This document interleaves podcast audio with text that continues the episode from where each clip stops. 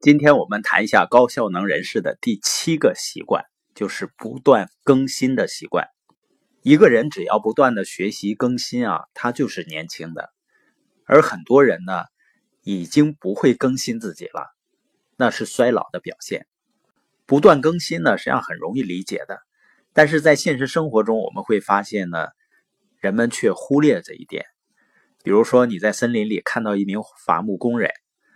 他为了砍断一棵树呢，已经辛苦工作了五个小时了，精疲力竭，却进展有限。然后你建议他，你为什么不暂停几分钟，把锯子磨得更锋利一些啊？对方却回答：“我哪有空啊？我锯树都来不及，哪有时间磨锯子？磨刀不误砍柴工的道理，我们人人都懂。但是现实生活中呢，你会发现。”人们急急忙忙的去砍柴，而往往会忽略磨刀。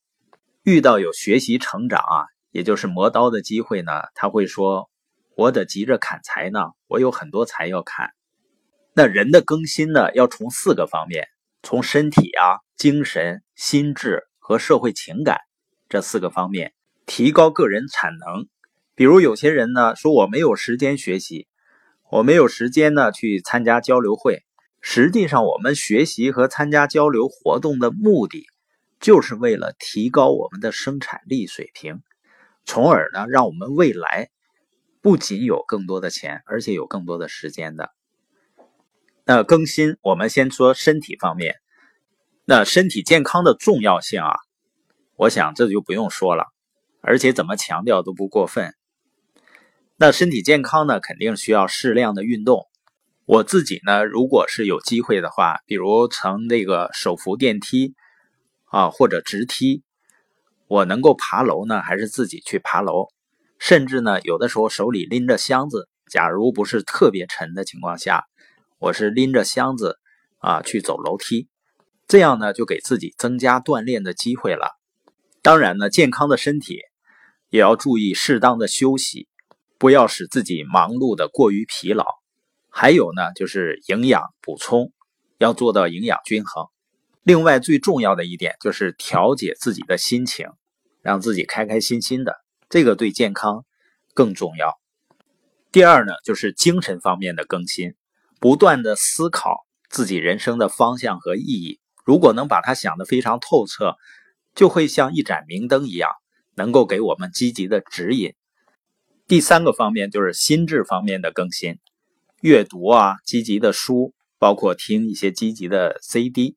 那更重要的是呢，自己总结，然后分享表达，这对一个人的心智思考能力是非常好的训练。